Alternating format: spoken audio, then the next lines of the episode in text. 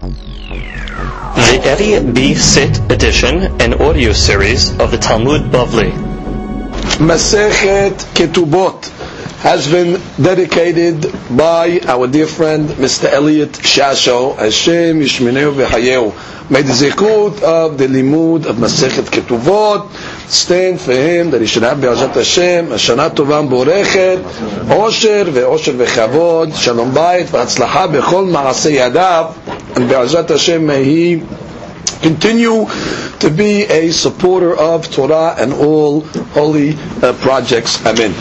Daf Memchet. Today's daf has been dedicated by Mr. Victor Gindi Hashem Yishmeru v'Hayehu for continued hatzlacha in all his uh, endeavors, continued success, biriut, health, happiness, and all good things. Amen. Today's daf is being studied the Ardu Nishmat Avraham ben Esther. Ruach Hashem Tanihenu Began Eden. Amen. Today's daf is being studied the Fuash Shelema.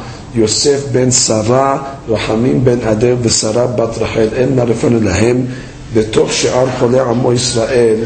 אמן.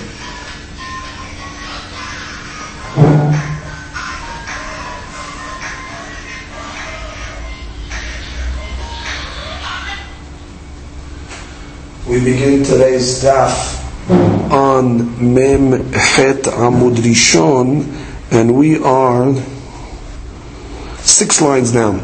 Tani Rav Yosef. Rabbi Yosef learned in a Braita, taught, She'era, when it says in the Torah, She'era, that's talking about one of the obligations that a husband has towards his wife.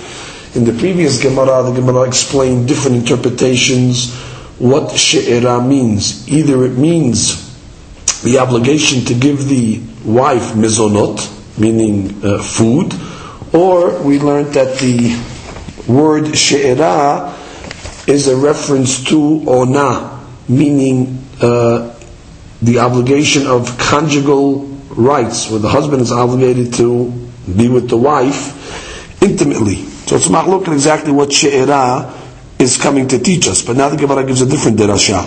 Tani Rabbi Yosef she'era zu kiruv basar. When talk about she'era, this refers to that uh, literally the flesh touching one another. Shelo yinhag ba minhag parsiyim shemishameshin mitotehen bilbushehen. That one should not act like the way of the Persians that they have marital relations with their clothes on. So Torah is teaching us over she'era that it has to be flesh touching flesh. This is a proof for Rav Huna. The Amar Rav Huna ha'omer. If let's say the husband comes along and says, I do not want to have tashmish only with clothes on, which means I want to be wearing my clothes and she be wearing her clothes, yotzi. So then she has a right to ask for a divorce, venoten ketubah, and she gets her ketubah, which means it's a legal right that she has, that if the husband does not want to have tashmish, uh, without clothes on to fulfill this mitzvah of kiruv basar of she'era of uh, flesh touching flesh. So she has a right to ask for a divorce. It's a legal uh, grounds, and she still gets her ketubah. Comes the Gemara continues. Rabbi Yehuda Omer, afilu ani shebe Yisrael. Now we learned in the Mishnah that Rabbi Yehuda held that the minimum funeral that a poor person in Israel usually gets is he has a minimum of two flutes. As we explained earlier, the flutes used to cause and inspire the people to cry from the sound of the flute, and they would have a wailer. That's a a mikonin. That's a, a lady that they would hire that would um, you know wail and cause people also to cry. In any event, the Gemara says that that's the shita of Rabbi. That's the minimum uh, funeral that a husband must provide for his wife. So comes the Gemara and says, Michlal de Tanakama Sabar Hani Lo. So it must be Tanakama argues on the Biudah and says, you don't even have to provide even this amount, which means this shi'ur of two flutes and a wailer, that's Shitat Rabbi Yehuda. But Tanakama argues, it's Mashma Tanakama says you don't even have to give this. The Gemara says, Hechi. What's the case? Ide urha. If that's the normal way, which means if her family, his wife meaning, if his wife's family is accustomed to have such a level of funeral, de tanakama da amar lo. Why does Tanakama say you wouldn't have to provide that level? V'ide lo urha. Urhan, if you tell me it's not the way of the family, which means, let's say the way of a family is less than that, my tamad Yehuda. So why does the Yehuda say you have to make such a minimal funeral? So the Gemara says, Lo tzedicha, the case is talking about, kegon de urhe dide, velav urha dida. Which means it's the way of the husband's family to get such a funeral, but it's not the way of his wife's family. So we're talking about a case over here where the guy, the husband, his family, the customers, what they get these two flutes and they get the eulogizer.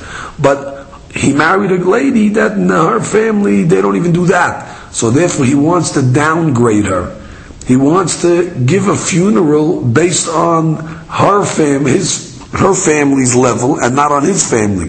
So the Gemara says, Tanakama Savar, Tanakama holds כי אמרינן עולה עמו ואינה יורדת עמו hani mile mehayim which means we have a law that says ole imo ve'ena yoredet imo which means when a husband is married to a wife whatever level he is accustomed to if it's higher than her level ole imo he must treat his wife on the higher level, which is his level.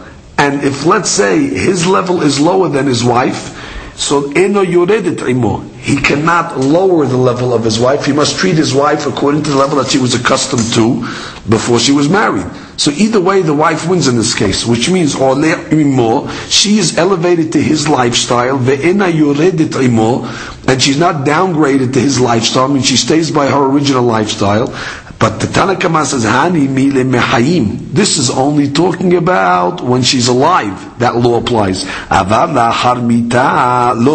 But after she dies, no. And therefore Tanakama says that in the case of our Mishnah, her family wasn't even accustomed to having a funeral with uh, two flutes and a mekonenet. And therefore Tanakama says, you don't even have to give her that. Which means you're able to give her the lower level. You don't have to elevate according to his level. ואין היורד עמו הני מידי מחיים, אבל לאחר מיתה לא. Let's read Rashi. Look at Rashi, דיבור המתחיל, Hani mini mehayim. Kegon, Rashi gives a, an interesting case. Who omer lehanik et benah? He comes along and says, why don't you nurse your child? That a baby. So he comes along and says, why don't you nurse? Vihi omeret shelo lehanik. She comes along and says, no, I want to get a wet nurse. I want you to pay for a wet nurse. V'derich benot mishpachta lehanik benehem. And the way of a family is actually to actually nurse their children. Velo derich mishpachto. But it's not the way of his family. So the law is oleh she is elevated to his level and he cannot tell her that we're just going to get you, you just nurse yourself. Since his family is accustomed to that, the law is that she is elevated to the level of the husband. So Tanakama says that that law, that she's elevated and not downgraded, that's only mehayim. That's only when she is alive.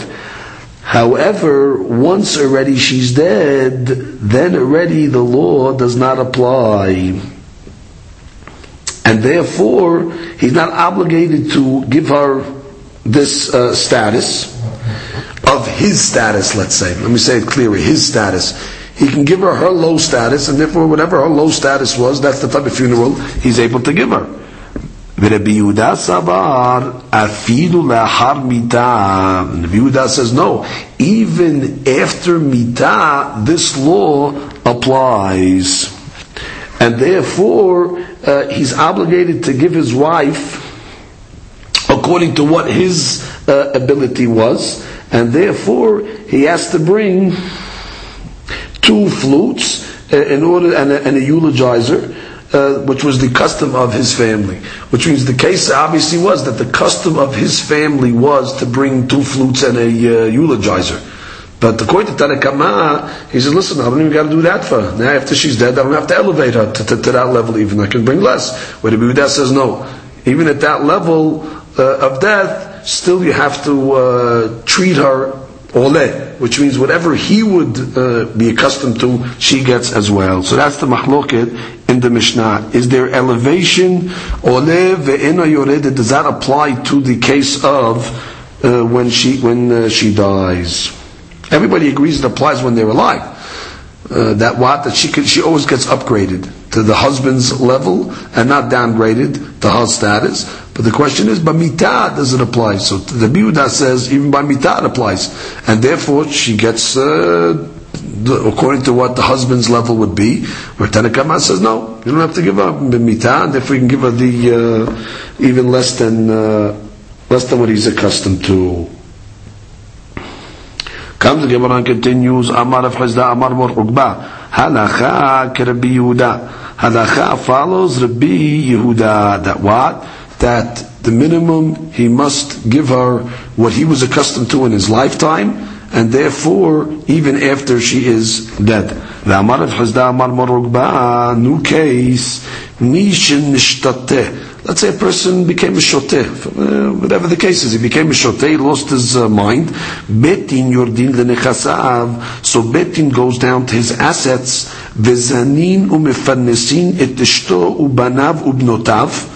So Betty now steps in and they go into the guy's assets and they support his wife and his children, his boys and his girls, and something else they pay for as well. We'll see what that davar ahir is. Why is the case of a person that becomes a shoteh? The Yitami Beit Din steps in to support the wife and the children. Why is it different than what we learned in the Braita? A person went overseas. And his wife needs to be supported. The husband didn't leave any support when he went overseas. Beit Din So Beit Din goes down to his assets. Vezaninu mefarnesin et so they go and they support his wife. But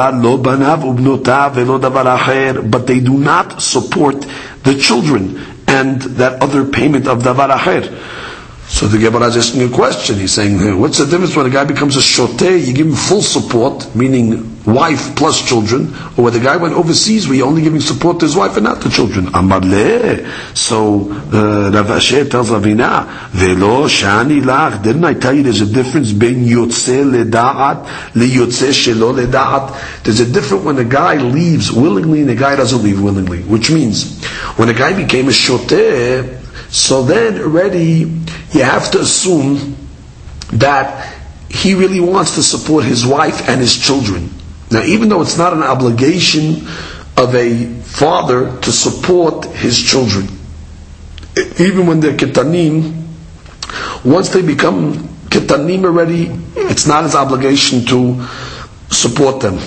So the Hidush is that when a guy becomes a shoteh, so the Beit Din will intervene and say, you know what, this guy probably, of course he has to support his wife, that's not a question, but he probably also wants to support his children as well. So therefore, because uh, he's a good guy, therefore we'll support the children. But when he leaves willingly, mida'at overseas, and we see he didn't leave any money for his children, that's a clear indication the guy knows what he's doing. He's really saying, I don't want to support my children. So therefore, Beit Din will not intervene to take mizanot to feed the children children. But they will feed the wife because the wife is an obligation from the ketubah. He has to feed her. So therefore, that's the difference. When he goes out midat, it's as if he's saying, "I don't want to feed the children." Mashiach, when he goes becomes a shoteh, so then Beit Din intervenes and says. Maybe the guy would want to feed the uh, children. You have no indication that he didn't, and therefore they will feed the children. There is a difference. Look at Rashi. Shani lach ledaat when a person goes out willingly, which means he could have uh, made a commandment to somebody to make sure to supply food for his wife and children. But he didn't do that. Dato, so it's a clear indication she'enu. He doesn't want to support them. Hilkach, ishto. Well, the wife that's mechuya from the ketubah, ishtabud nechse, so then his assets have a, a, a, lien on them to support her. However, banav ubnotav, no.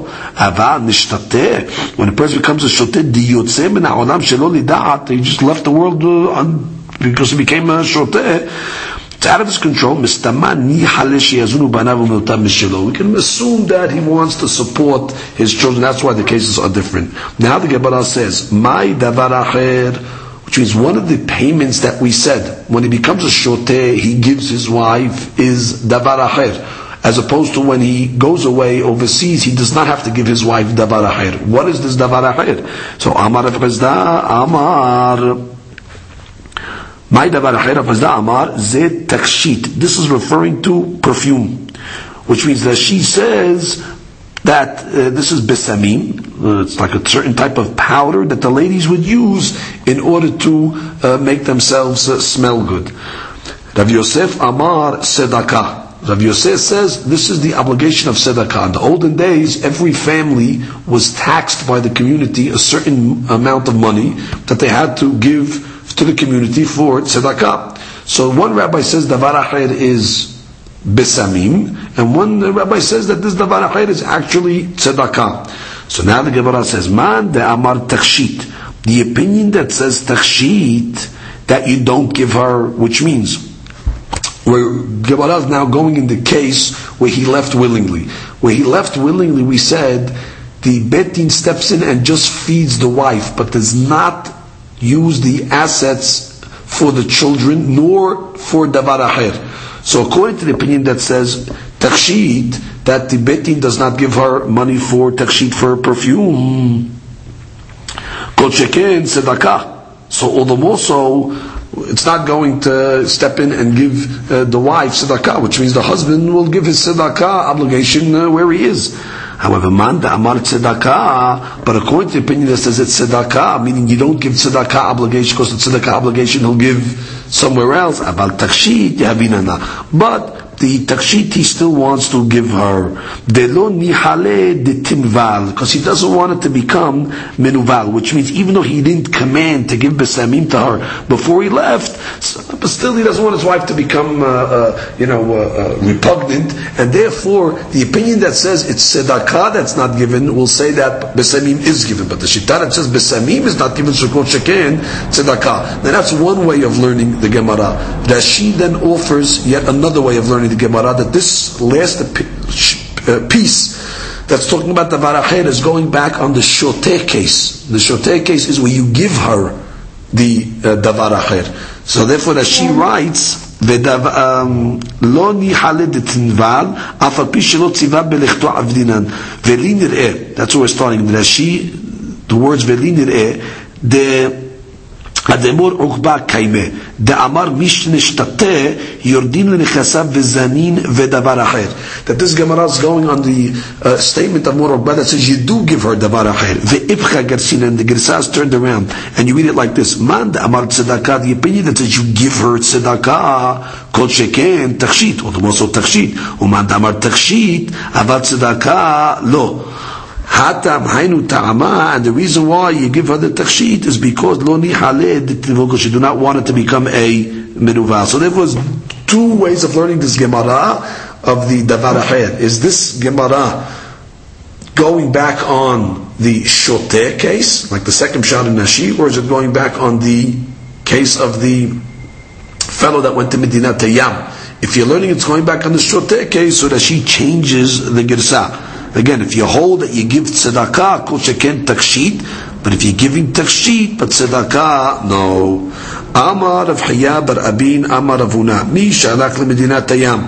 Okay, a guy went uh, overseas. Umeta ishto, and what happened? His wife died. Beit Din yordin lenechasav. So Beit Din goes down to his assets.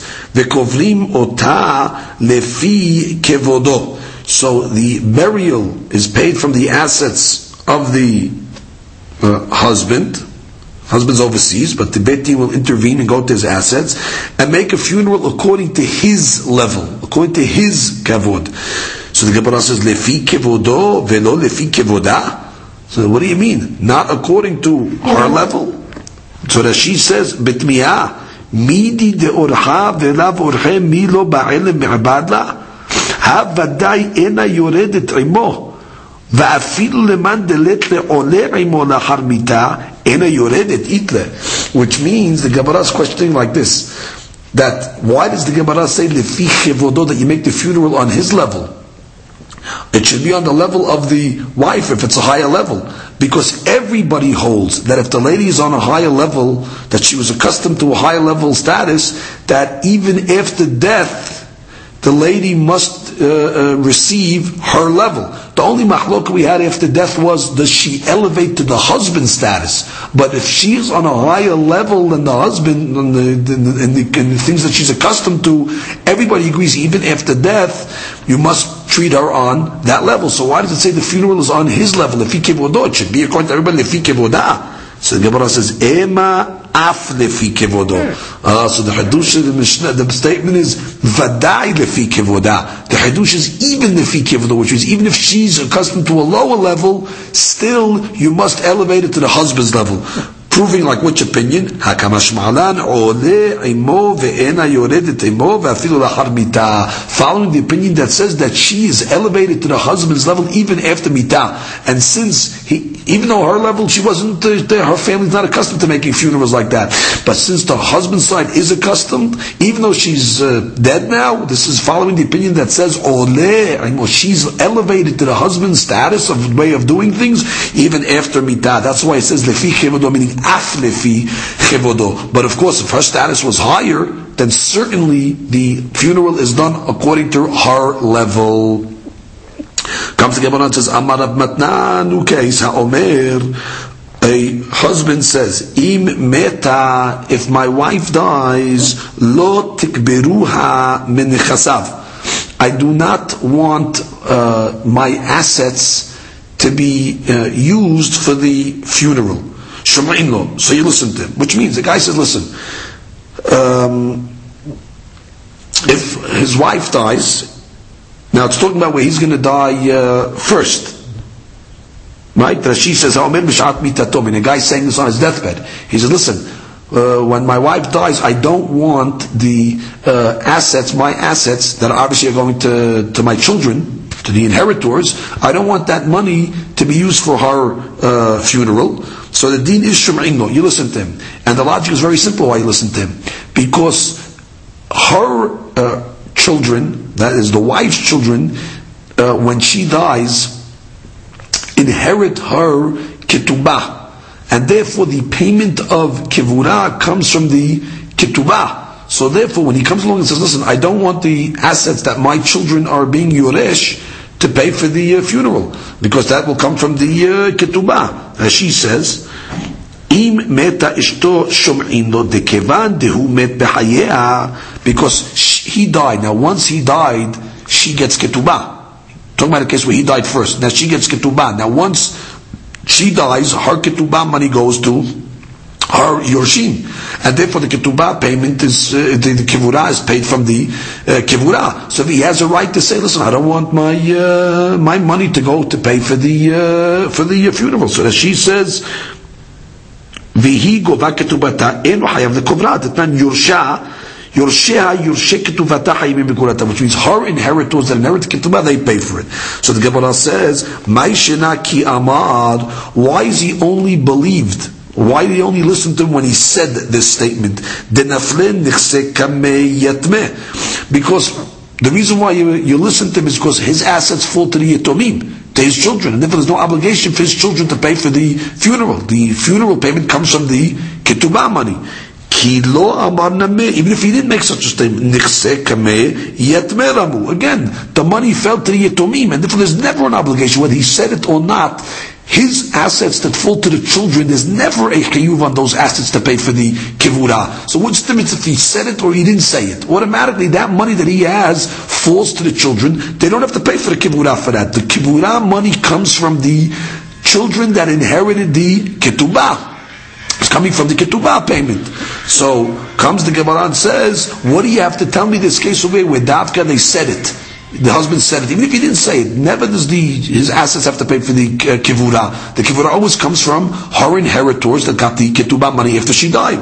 So the Gemara says, you're right. Ela ha'omer im met hu lo tikbiruhu menechasav. Talk about a guy that says like this: If I die, I don't want my assets to be used for my burial. In shum'im. In that case, we don't listen to him. Guy's a cheap guy. He comes along and says, listen, when I die, I don't want my uh, money that the inheritors get to be used to pay for the funeral. You don't listen to him. Why?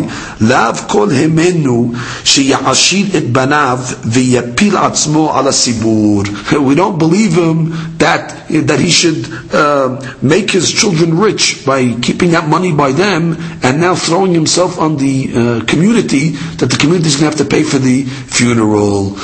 If we cannot say that, he cannot come along and say, listen, uh, or the children can't say, listen, my father's will was that he doesn't want us to pay for the funeral. You don't listen when it comes to that. You pay for the funeral.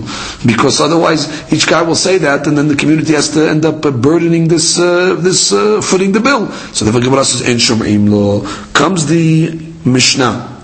Le'olam hi birshu ta'av. Now, a, a girl, that gets, let's say, engaged. She's uh, me'orasa. She's uh, engaged.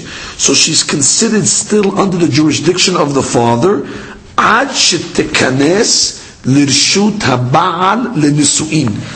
Up until she goes into the jurisdiction of the husband as nisuin, as married, which means kol that she's an arusa, she's still in the jurisdiction of the father until he actually gives her over to the uh, nisuin. Nafkamina, so that she gives us a nafkamina. Let's say she's a Bat Yisrael and she's engaged to a Kohen. So as long as she's still engaged, she's still considered in her father's house and she will not eat teruma. However, once already she's given over for nisuin, then already she's able to eat even from teruma. Now the Mishnah gives different examples of when already she is still in the jurisdiction of the father, and when is she in the jurisdiction of the husband. So the Gemara, the Mishnah says, top line, Masar Ha'av, let's say the father gave his daughter over for nisuin, for marriage, he gave her over to the messengers of the husband, which means the husband sent messengers to pick up the wife, and the father gave over the daughter to these messengers. That's considered giving her over for nisuin. She's already at that point in the jurisdiction of her husband.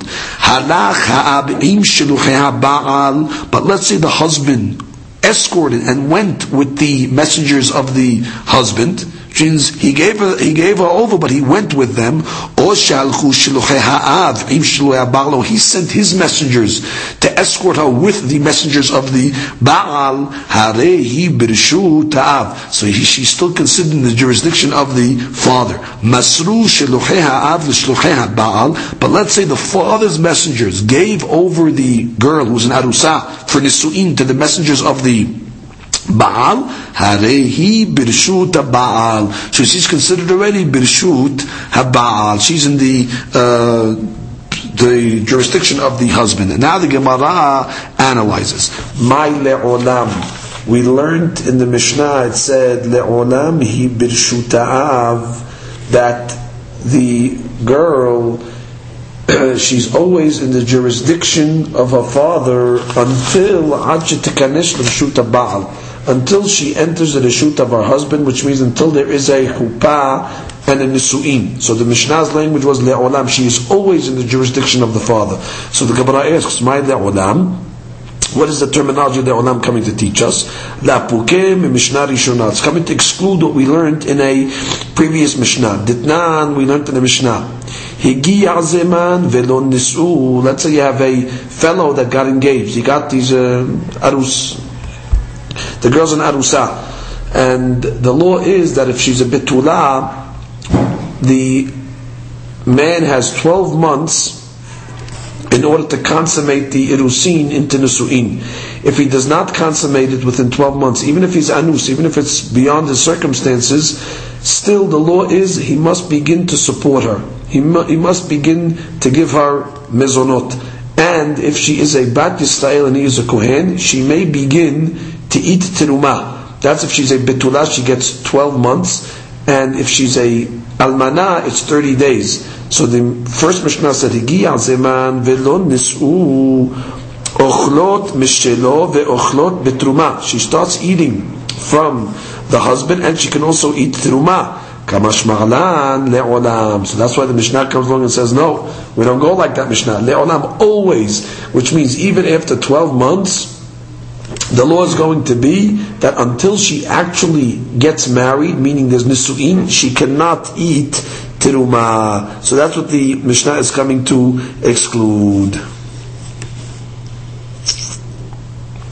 Comes the Gemara and continues a quote from the Mishnah. Masad ha'av l'shluchei ha'ba'al. If let's say the father gave the girl over to the messengers of the husband, harehi birshut ba'al. So once already the messengers of the husband get the girl from the father, she's already in the jurisdiction of the husband. Amar Rav, Rav said, Misirata lakol that when she's given over to the messengers, it's for all halachic purposes, meaning she's considered in the jurisdiction of the husband regarding the law of inheritance, meaning if she dies, the husband inherits. If she dies, the husband, even if he's a kohen, is allowed to be mitameh for her because it's considered the wife, and ma'aseyadeha. Also, her work goes to the husband now. However, chutz mitruma, Rav says it's for everything, but not for teruma. Even though she was given over to the chuppah, to the messengers, she's not in the jurisdiction of the husband for the eating of teruma. She's a bat Israel.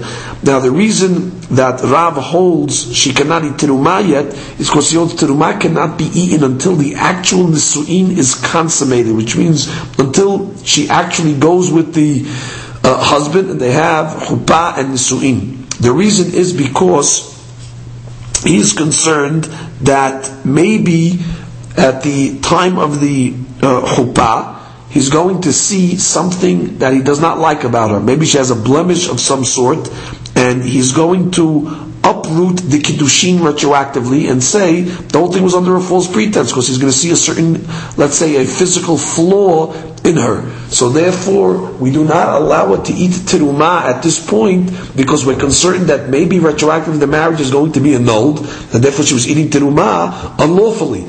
So not until after the girl herself is married, meaning she was with the husband and there was actually a chuppah, can she eat teruma? So just by giving her over to the messengers of the husband does not allow her to eat teruma. That's the shita of Rav. Comes the Gemara gives a different opinion of Rav Aseh. Rav Aseh Amar Afle Truma. Rav Aseh says no. Once already she's given over to the messengers of the husband, she's even allowed to eat teruma. And what's Rav Aseh's logic? So Rav Aseh's logic is that the whole reason why in Arusa cannot eat teruma is because we're concerned that she might take some of this teruma and go back to her father's house and by mistake feed it to her brothers who are not Kohanim. But now already, once she was given over to chuppah, even to the messengers of the husband, we're not concerned because already she's in his jurisdiction, and therefore she's permitted even to eat teruma. So it's a mahloket Rav and Rav Aseh. When she was given over to the husband's messengers, can she eat teruma or not?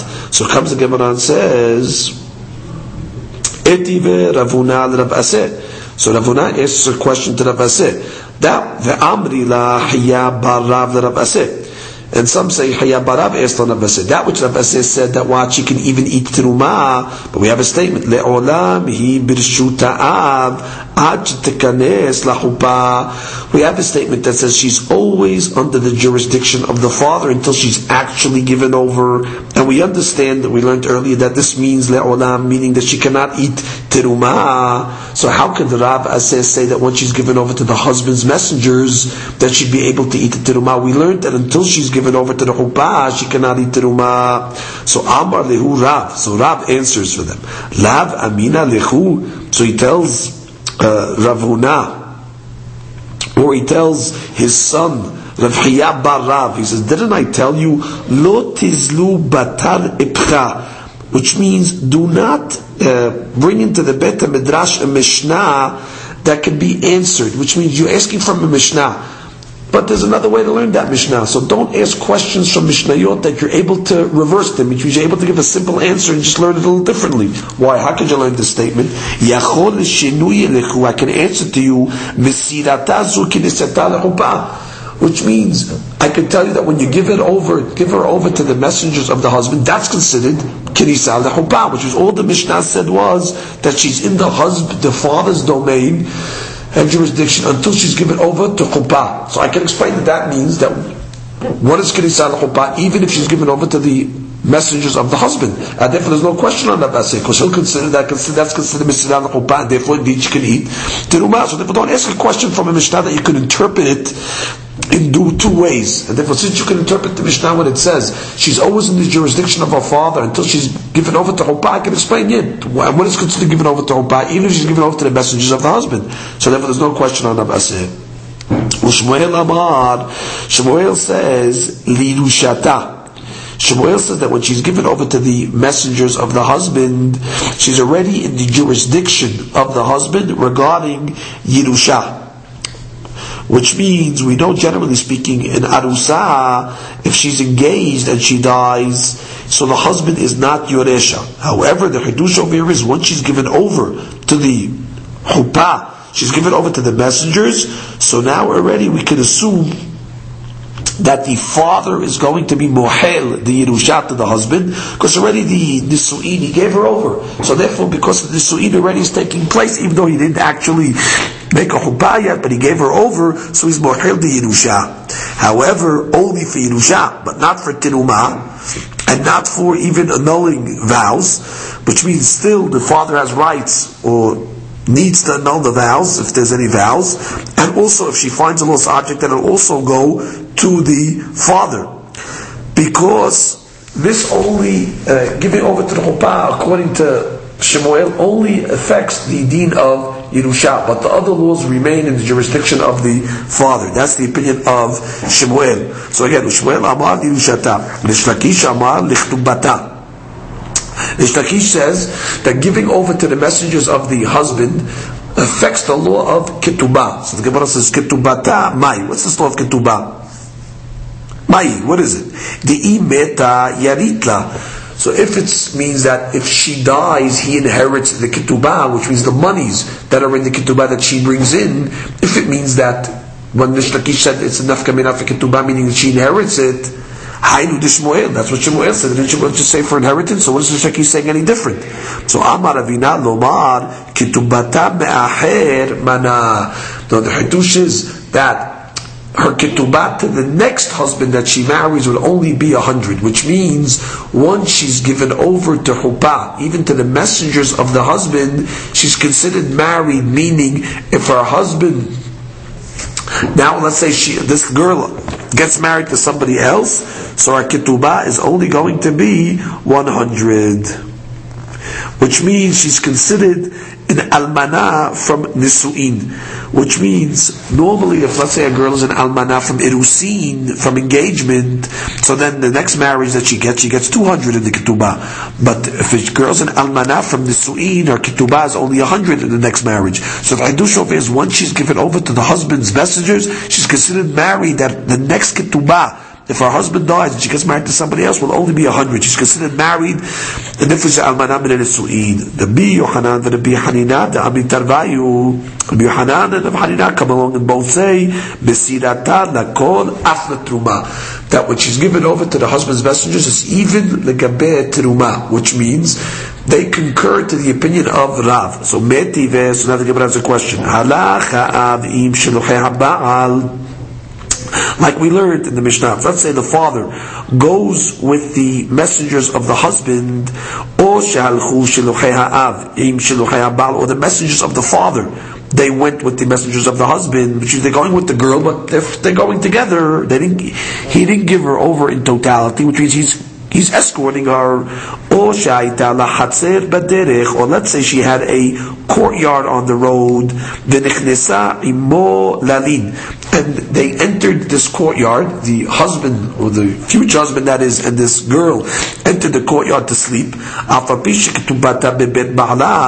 even though the ketubah is in the husband's house, which means even though let's say the father of the bride already designated some uh, monies for the nidunya, for the dowry to give to the husband, it's already in his house, However, the, the, the deed is, doesn't matter. Meta, if she dies, aviha yursha. The father is the inheritor over here. Which means in all these cases that we just discussed, it's not considered that they're married yet. Because since the husband did not uh, make nisu'in yet. She was only given over to the messengers and the husband and the father that is uh, escorted them, or the father's messengers escorted them. So if it wasn't a full giving over, so therefore if she dies, even if the money's in the husband's house already, doesn't matter. The father inherits the uh, ketubah which means uh, she's not considered given over. However, Masara av Baal, if the father gave her over to the messengers of the Baal, or Baal, or the messengers of the father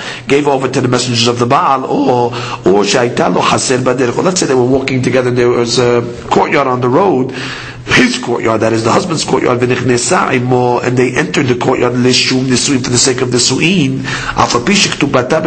Even though the monies of the ketubah still by our father's house, meta if she dies at that point, ba'la yursha, her husband inherits because they're considered married.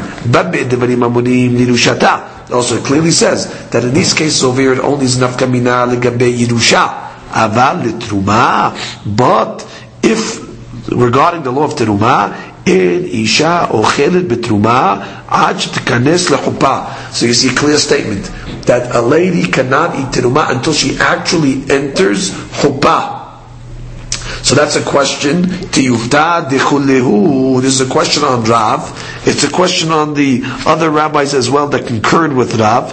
That was the opinion of Rabbi Yohanan and Rabbi Hanina. So it's a question of all these rabbis because they say once already the father gives her over to the messengers of the husband, she can eat teruman. Here you see that what? That no, that until the husband actually makes chuppah with his wife, so there is no. Uh, there is no eating of teruma. The Gemara concludes and says, Tiyuvta, indeed it is a question.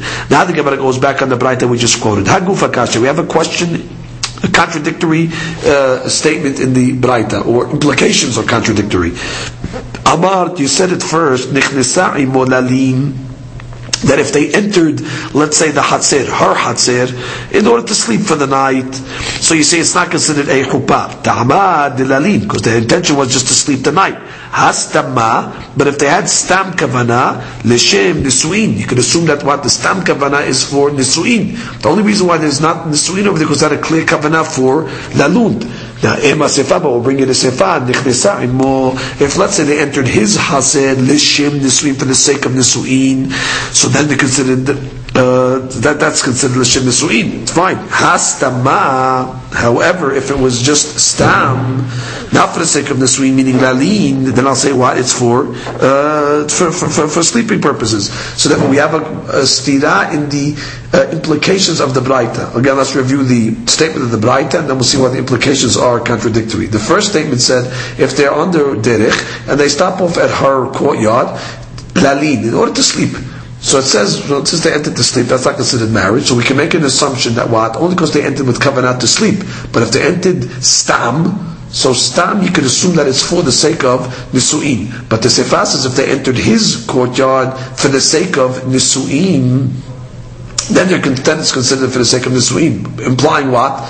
That stamad, that if they just entered stam, it's for the sake of sleeping and not for the sake of marriage. So the question is, what is the stam kavana? Is stam when they enter to sleep, is it for the sake of marriage or is it for the sake of sleeping? So Amar Rav Ashi ketani. That really the case of the that was talking about when they entered stam. It wasn't when they had a kavana. And the laws like the setam hasir dida, when you enter her courtyard, lalin. The stam kavana is you assuming that it's not for the sake of the nisuin, it's her courtyard, so therefore they're just going into sleep tonight. night. Setam haser dide, but the stam kavana in his haser l'nisuin. So it's going to be for the sake of nisuin. So that's the uh, cases of the braita, which is both braita, the cases of braita we're talking about when they entered stam. So stam when it's in her hasid is ladin, and stam when it's in his hasid it is for the sake of the street. So therefore there is no contradiction in the Braita. Baruch Adonai Le'olam. Amen ve'amen.